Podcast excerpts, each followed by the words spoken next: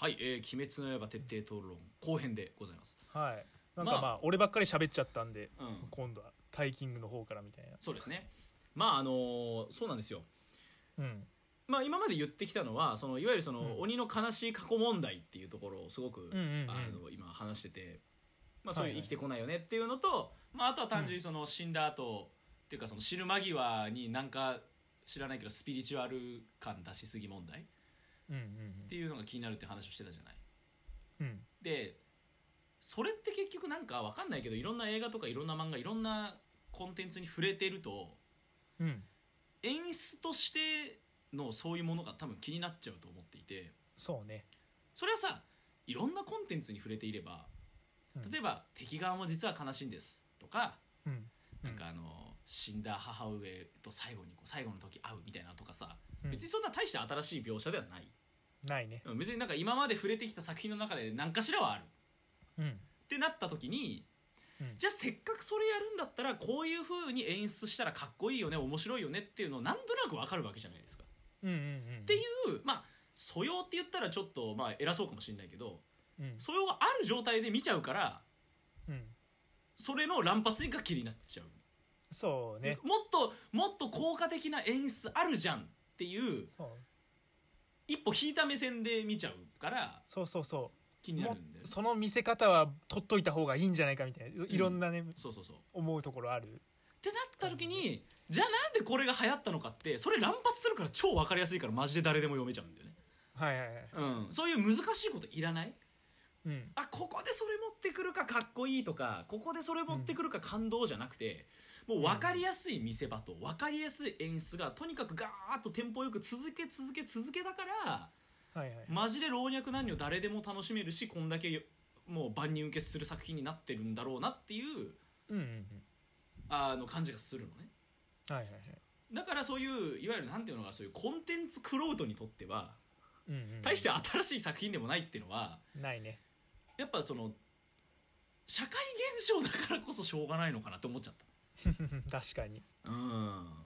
逆にね。そう。社会現象だから。そうそう。社会現象になる作品はむしろクロートからすると面白くないんじゃないかっていう。そうね、そういう見方になる。そうそういう見方もできるなっていうふうに感じてしまいましたまあ大体その山ちゃんがね気になっていたのはそういう部分だったんですけど、うんうんうん。僕は本当にこれアニメから思ったんですよ。僕はあのアニメから見てるんで、うんうんうん。アニメ見て映画見て原作読んでっていう順番だったんだけど、はいはいはい。アニメ見てた時になんでこんなに状況を説明するセリフばっかりなんだろうって思ったんですよ。は 説明口調ね。そう。なんかモノローグ多いなってずっと思ってたのね。とかあとなんかその炭治郎のさなんかあの具体的なセリフはなんかちょっと思い出せないから言えないけどなんかうん。もっと頑張れよみたいなこと言うのめっちゃなんか めっちね言うじゃん。そうそう。なんか根さそう。努力だろう。こんなこと言ってないかもしれないそんなセリフだったかいやでらもなんかさそのもっと努力しろよみたいなさなんで頑張らないんだみたいなそなんかそういうことよく言うじゃん、うんうんうん。なんかすごいこいつ根性論ばっか言うなみたいな。そのなんかそのまっすぐすぎる感じがねそうね。とかみたいなところがすごい気になってたの、うんうんうん。でそれがじゃあ漫画でどうなってんの？俺はだからアニメの嫌いなところがそこだったのね、うんうんって思ってあああんまよくないなって思って漫画読んでみたらもう原作からそうなんですよ結局。そうね。うん、であの僕はあの iPad で漫画読みながら気になるシーンをねちょっとこううん。メモしてて、まあ、ちょっと今手元でこう出てたんだけど例えば、えー、と山山ちゃんは今これちょっとカメラ見えるからちょっと出し出すけど、例えばこれ遊郭編でね、うん。鬼と戦ってる時うん。に例えばこう「動け動け動けまた殺される目の前で人が殺される」とか。なんか俺が警戒されてない弱いからだ俺が予想外の動きをすれば助けられる神楽を使い日の神神楽だ。あれならこんな距離。ああダメだ体力がない踏ん張れない。どうする急げ急げどうするんだどうするんだ。考えろ考えろ自分にできる最大のこと。い今の俺にはできることはとかね。いやいつまでモノローグでずっと喋ってんのみたいな。そのその今のその状況と自分の感情をとにかくモノローグでずっと説明するじゃないですか。ズワーってやってね。そう。確かにね。いやあのなんていうのかな。せっかくそのテンポ感のいいバトル漫画なのにうん。そんなことでなんか読みにくすなよって思うわけ。確かにね、うん。それはあるわ。そう。せ,、ね、せっかくなんだから。うん。あのデスノートみたいな漫画が文字ばっかなのはしょうがないと思うわかるわかる、の、うん、それは心理戦とかだし、うん。なんでこんなせっかくね絵と展開で見せる面白いバトル漫画なのにわざわざこんなモノローグと状況説明に場所とね テキストをち使ってんのかが俺は理解できなくて、なるほどね、うん、でさこれ炭治郎だけじゃない。敵もさこれやなんか、苦内頭突きと同時に刺されたあの女あの時渡しやがったな遊女の顔袋を引っかいて苦内の毒を何を隠したこいつこいつ弱いくせに人間のくせにこれだけボロボロになっておいていてそんなさ 長いんだよな。長いのよ。そうね。で俺主人公と鬼もそうでしょ？そしたらさあのうん。字の文のナレーションもそうなんだよねこれ そうなんだよそうなんだよナレーションもさ何が炭治郎たちを苦しめたのかというとそれは牛太郎が妹をも操りながら戦いたこと。己と妹から得る二人分の多大な情報を処理し的確な判断を下せる。誰に習ったわけでもなくそれがこなせたとかさ。いやそんなわざわざナレーションでそんなグダグダ説明すなと。まあまあでもナレーションなら仕方ないんじゃないかなナレーションまあそうなんだけど、まあ、まあナレーションなら100歩譲ってまあなんて言うんだろうねそうそうだからどっちかにししろって思うわけ。ナレーションで説明するならナレーションでいいの。そう。キャラクターにやらせるんじゃなくてそう。あのナレーションで全部やれみたいな。そうそうそうそう。いで。ナレーションで全部やったら大変だからある程度はもっと絵で説明しろって思うわけなんだけど、うんうんうん。妙にその感情と状況をとにかく文章で説明するんですよ。そうね。それがねどうも読みにくくて。そうね。それがすんごい嫌いなんですよ。はいはいはい。ってなった時に無限上編がさっき好きって話したじゃないですか。うん。あそここの辺あんまりなくて。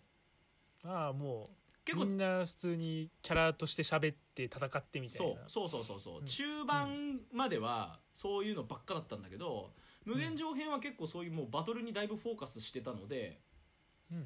あのなんだろう。だから好きだったっていうそういう話なるほどね。そういう意味だったのね。はい。うん。とかなんかねうんうんこうこことかいらないよな。刀鍛冶のさうん。なんかあの人となんか訓練してる時にさ炭治郎三途の川を渡りかけるみたいななんかこういうシーンがあって、こういうのね。うん。何とも言えぬいい気持ちで橋の上を歩いていたが空腹でめまいを起こし炭治郎か。なんか、えーいいるかこれみたいな。えっとね俺好き嫌いの話をすると俺あのそういうなんて言うんだろうコミカル描写っていうの？あの、うん。デフォルメ表現になってるところは一つも面白いと感じたことがなくて。だから善逸が嫌いいなの、ああだから善逸って結局それのオンパレードですからね。そうそうそうそうそう。だからだからね最後にね善逸が心を入れ替えてスッとした顔立ちでみたいになるところは、おおええやんってなったっけ。なるほどね。っていう話をさっきしたのね。ああそういうことなんだ。そいやだからそれで言うとううん。あのどこだっけかな。うんあのなんか戦い終わってそうだここだ。その遊郭編でね、決着がついてうん。でなんかあの家が全部ぐちゃぐちゃになっててさ。うんうんでそんな中になんか「炭治郎」って言ってこう善逸の声だっつってなった時になんかうん。こんな感じでねうん。うん「あの禰豆子がてってけて」っつってあのいわゆるそのうん「鬼滅」に出てくるあのデフォルメ表現っていうのは目がさ真っ黒な点にゴマみたいな点になっててさ点「えみたいになってる。ちょ可愛い感じの絵になるじゃん、うん。さっきまで死にかけてるくせになんかそうね。なんかそのねシリアス・イン・ギャグっていうか、えー、とギャグ・イン・シリアスってどんな作品でもあるとは思うのよ、うん。なんかこなんか急にそういうコミカルなシーンが入ってくるみたいなやり取りが入るっていうのは全然ありだと思うんだけど、最終局面でもそれやってるから。そうなんかねにしてもなんか急じゃねえかみたいな、そう落差がやばいんだよね。そう。なんかふなんかこうなんていうのかな明るくさせたいのかしんみりさせたいのかがちょっと分かりにくいなっていう場面が結構多いように俺は感じちゃう、うんうんうんうん。うん。部分もあんまり好きじゃないかな。そう。緩急がねん？みそう緩急があるのはいいんだよ。うん。緩急のつけ方がねちょっとねあんまりうまくない。独特というかね。うんかな。っうんていう部分がねうん。俺は結構あれですね、気になりましたか？気になりましたね。とかあとこのその炭治郎のさっきのさど努力だみたいなので言うと、うん。よくさその「貴様逃げるな」みたいなさ、ああね。無限列車編でありましたね。もうさあったじゃないそう「卑怯だぞ」みたいな。あれ赤座がまず引いてるじゃん、こいつバカなのかみたいな。そうそうそうそうそうそう。俺はお前らから逃げてるんじゃなくて太陽から逃げてるんだみたいななんかそういうのあったじゃん、うんうん、いやあの上限の鬼すらうん。引いてしまうあの 炭治郎のまっすぐさ、うん。こここいつ何ってなうん、っちゃそうそうそう。とかその後う、うん。もうさこういう感じでさ「お前が今まで犯した罪、悪業その全ての責任は必ず取らせる」みたいな。絶対に逃がさないみたいなさ。うん。うん「え何言ってんの?」みたいな「いいから追いかけろよ」みたいな。うん。そうね。でやっぱちょっと思っちゃういや、うん。ちょっとうがった見方なのはもう重々承知ですよ。そうね。我々はねそもうそういう目線で見てしまうっていう、うん。もう自自覚してなおかつでも語りたいみたいなところありますからね。そうね。っていう部分はちょっと思っちゃう。はいはいはい。かな、うん。あとさ、まあ、これを言い始めちゃったらあれかもしれないですけど、はい。あんまり絵うまくないよねそんなにもうだから UFO テーブルすげえなってなったんだよね。そこなんだよな。そうだからそのだこの後のアニメの話はそういう部分の話をいろいろしたかったんだよ、そうね。そうそうそう。だ絵見づらいじゃん。正直言って、うん。うん。なんかせっかく鬼と決着するところの首バーン切るシーンとかもんこれど何がどうなってんのみたいな。そう。あのね戦闘がね結局何やってるかよくわかんないっていうの結構あったんだよね。そう。なんかせっかくかっこいい技たくさん出してんのにうん、なんか戦いの構図自体は全然なんかよくわかんないっていうかんそうなんだよ。スッと入ってこないんだよね。この腕どこがどうなってんのみたいな。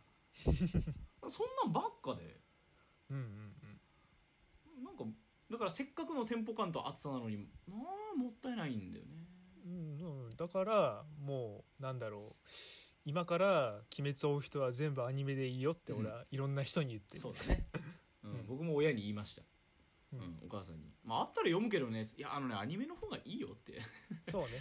見やすい、うん、っていう話はねしたんですよね、そそうね。うん、あとねうん。これうちのねあのね父がねはい。ツイッターで「まあ、鬼滅確かに面白いんだけどうん、ここまでヒットするほどの内容でもないし、うん、ラストは完全にアキラだし」って言ってて。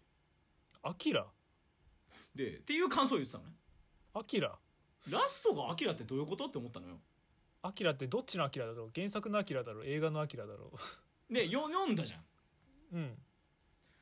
き無惨がさうん。最後死ぬ時さ巨大な赤ん坊になるじゃん、あ！あれアキラなんだよアキラじゃん。そう。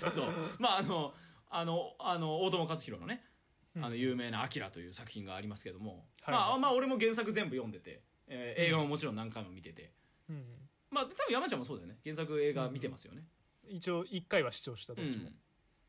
あの巨大化ししたこうなんか赤ちゃんがこうボボボボってなってでちょっと気持ち悪い見た目でみたいな、うん。あれマジで見た目まんまアキラなのよ。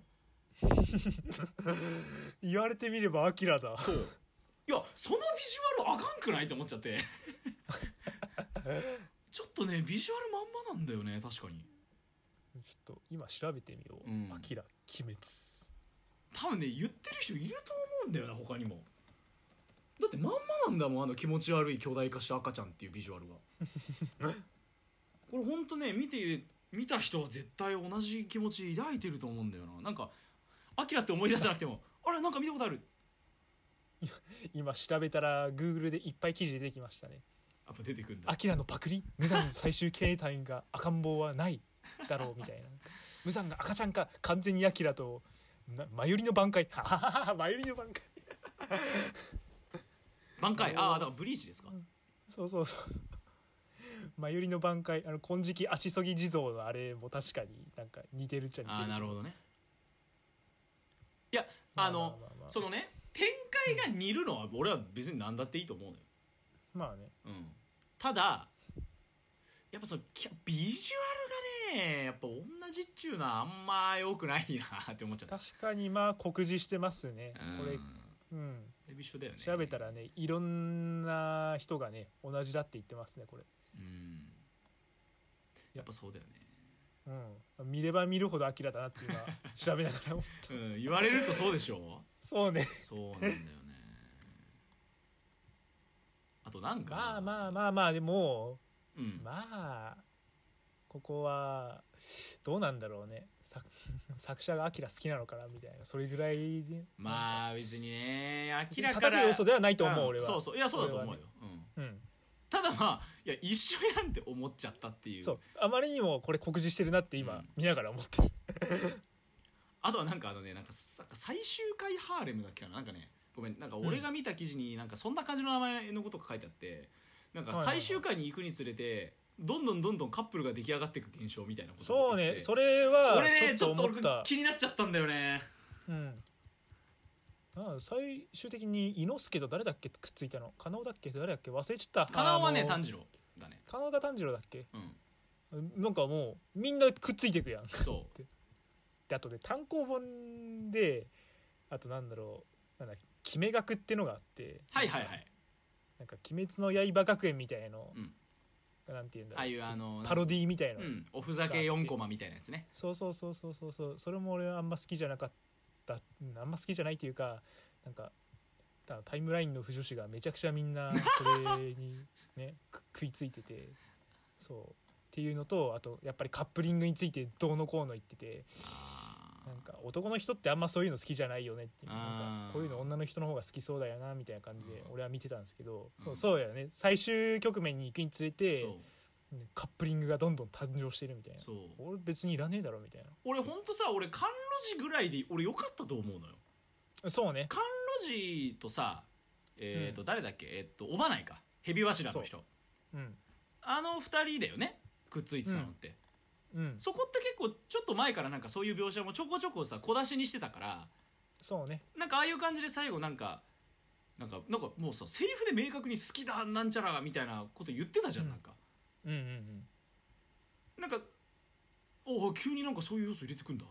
今までなかったのに、うん。って思いつつも、まあ甘露寺って結構ああいうちょっとコメディリリーフというかさ、まあ俺結構甘露寺好きなんだけどすごいうんうんうん。あのなんか戦ってかっこいいけど普通に言動おもろいし。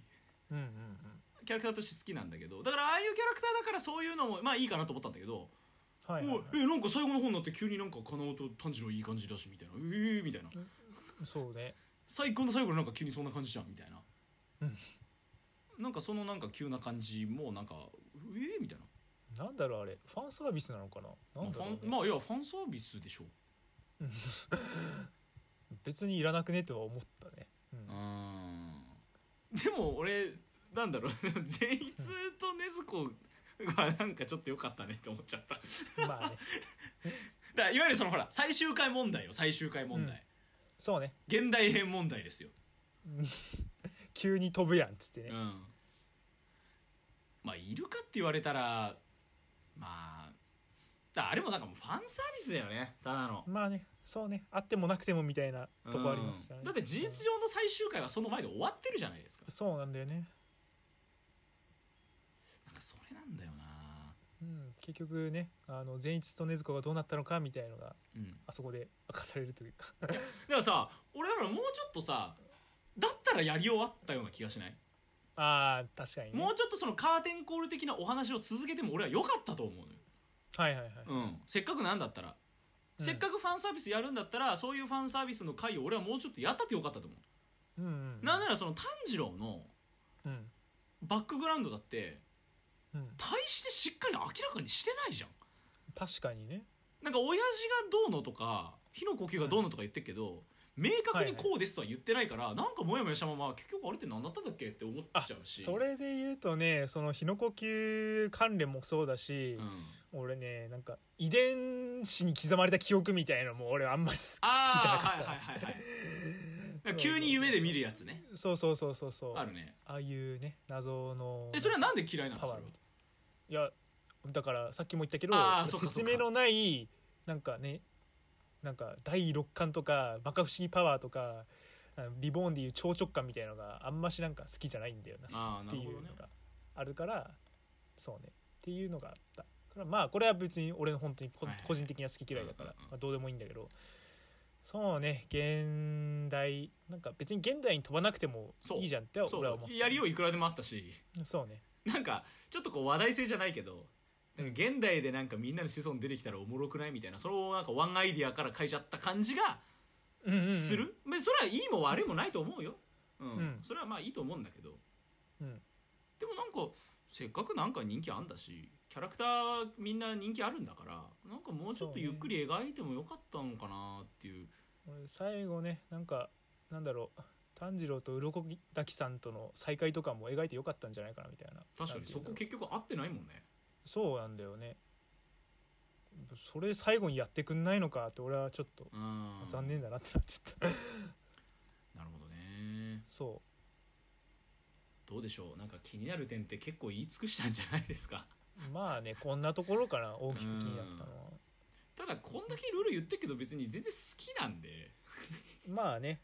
好きか嫌いかって言われたら好きだけど、うん。好きだよ、うん、まあでもまあまあまあまあまあただまあまあまあいろいろ言いたいことはねうんまあこだうん感じ。け言えることもあるしっていうそういうことですよね。そうね。うん。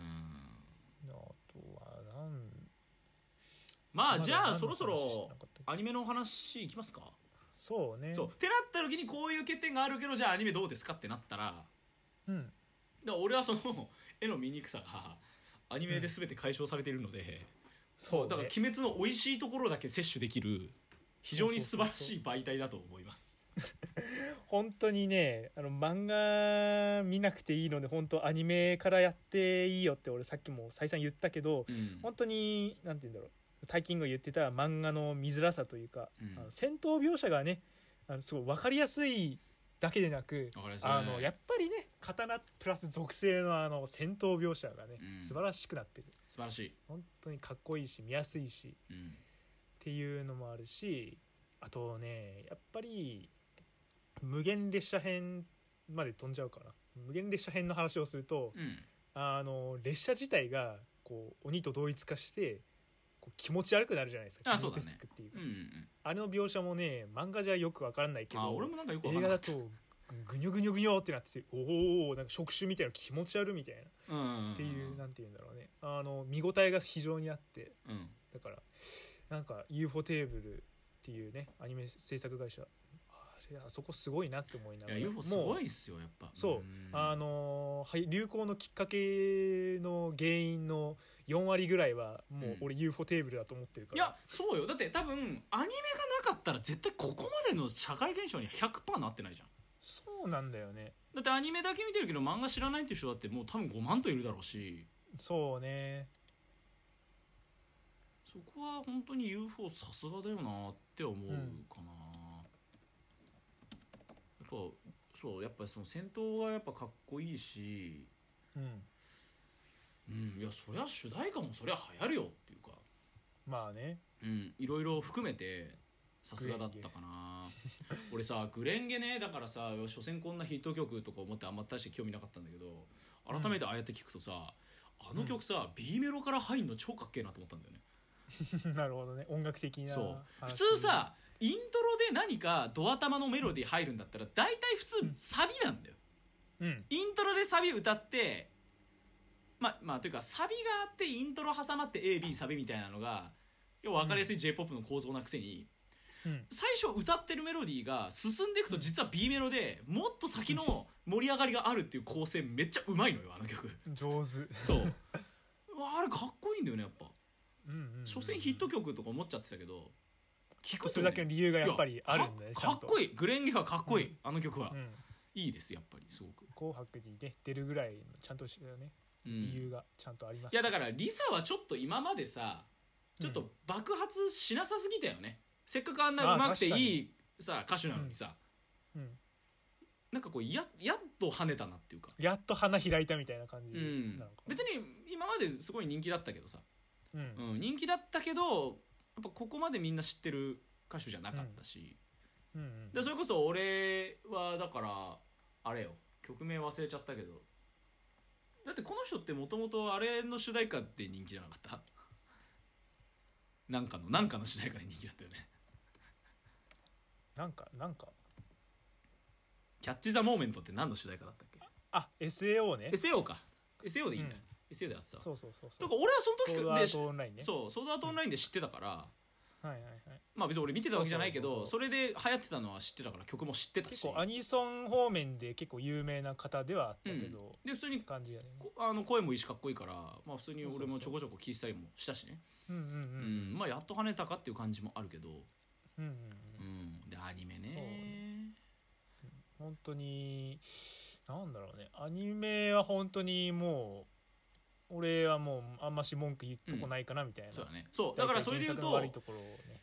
なはい。俺原作を無限列車編まで読んでから映画見たのよ、うん。だから、はいはい、うん、原作読んでから多分映画見た方がいいだろうなと思った時に結局今まで言ったような欠点があるもんだから俺大丈夫かってなっちゃったのよ。なるほどね。え無限列車編を映画化しちゃうのみたいな。っうん。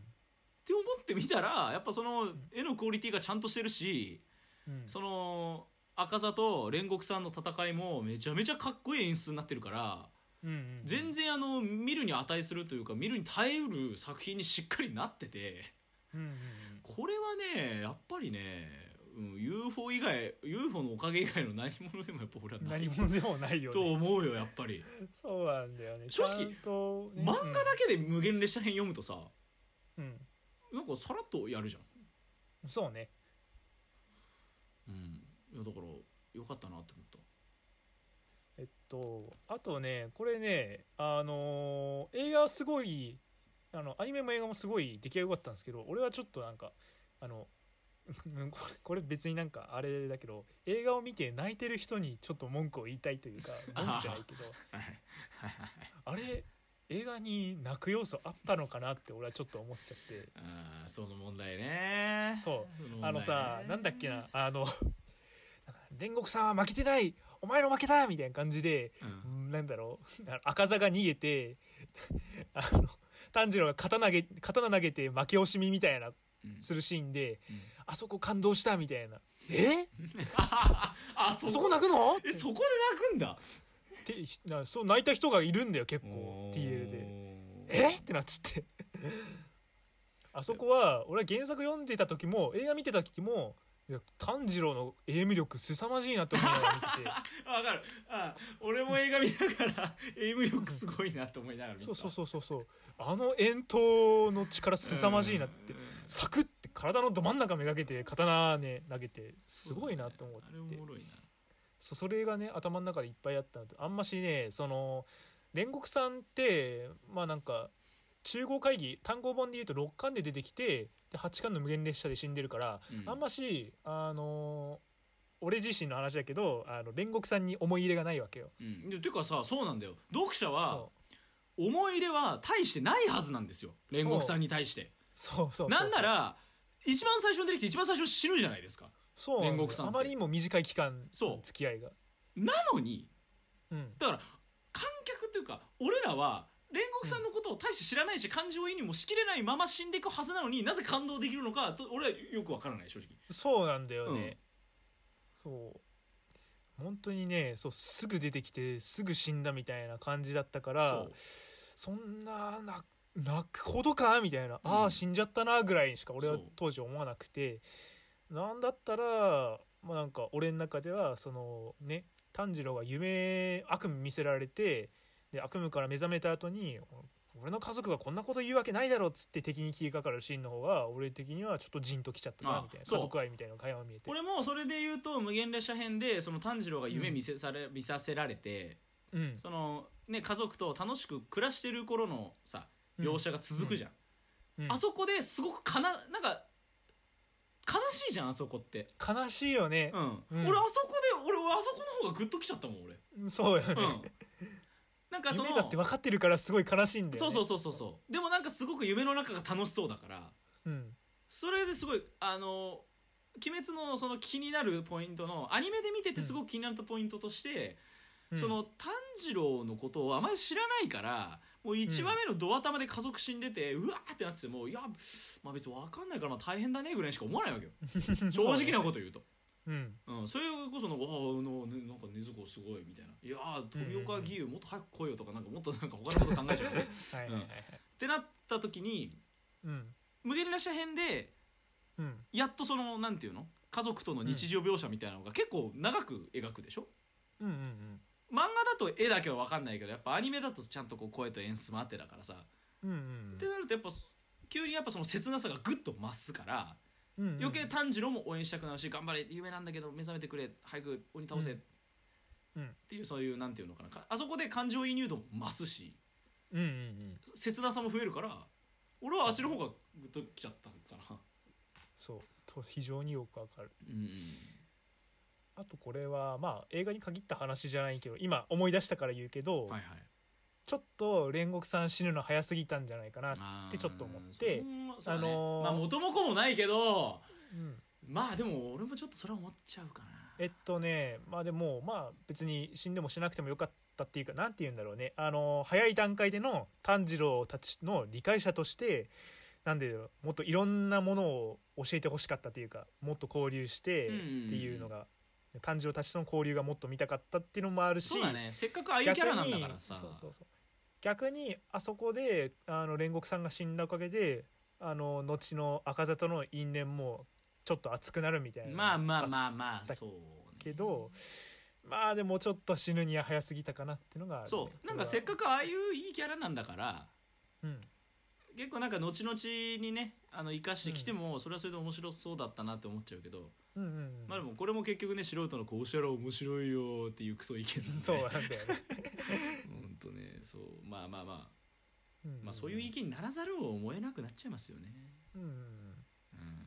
特にねあと映画でちょっと思ったのがね原作とちょっとなんだろう技の出す回数とかタイミングみたいのをちょっと変えてきてちゃんとあのなんだろう映画の尺の中でこう見せ場とかそういうの全部考えられてなんだろうこう作られてるなっていうのを原作をちょっと変えてやっぱりあのなんだろう戦闘描写引きとかなんだろうこう合間のなんか掛け合いとかあと音楽的な話もすごいよくなんて言うんだろうよくできてるなって素人目だけどねそうそうそう。なんか原作でなんか出す回数技の回数が違ったりとかあった気がするんだけどそこはちょっとよくは覚えてないけどまあでもあ本当にあの見せ方がうまいなっうん。て思いながら見てましたね。そうだね。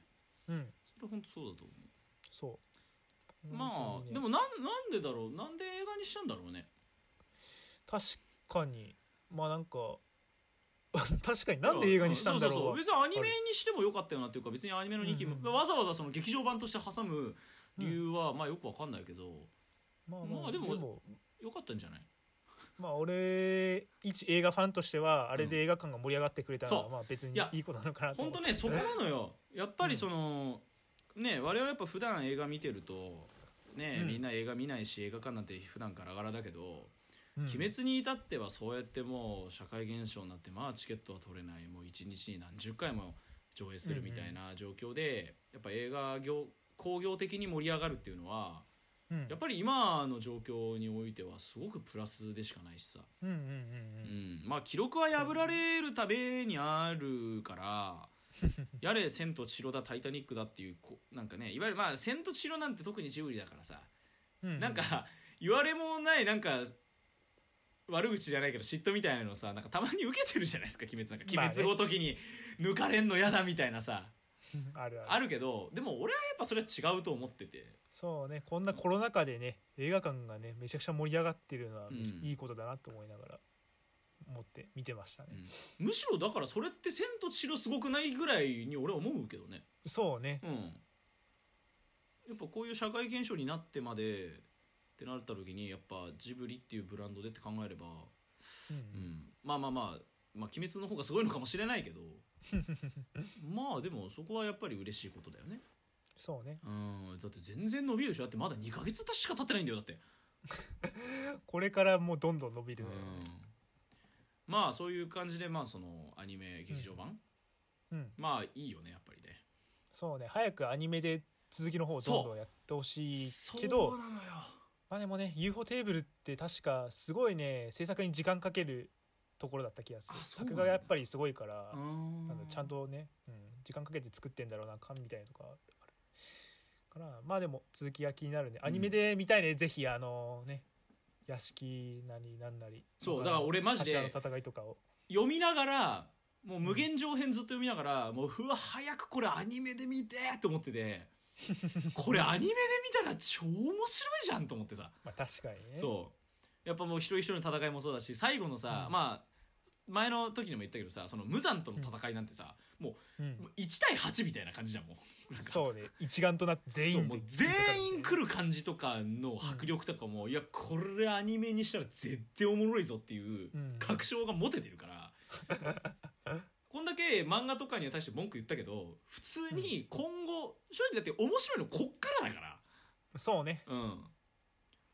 やっぱめちゃめちゃアニメ楽しみだね。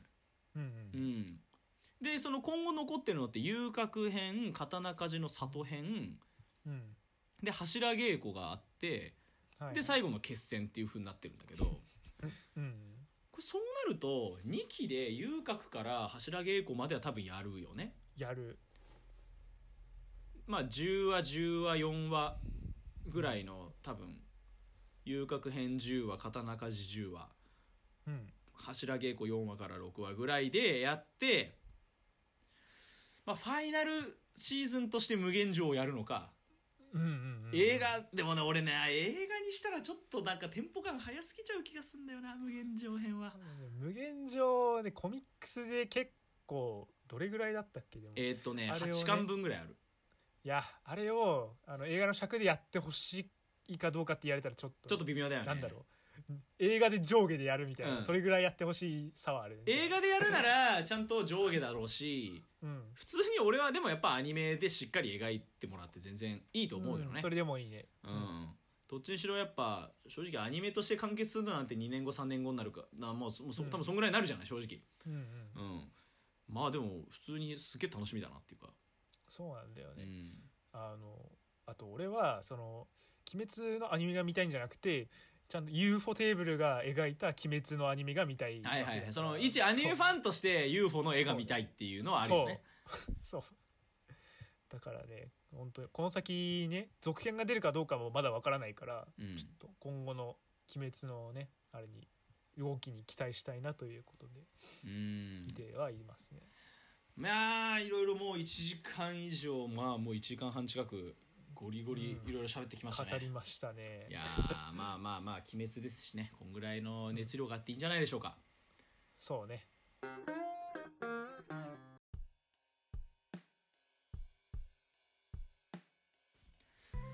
えー、2回にわたっていややってきました。語りましたね。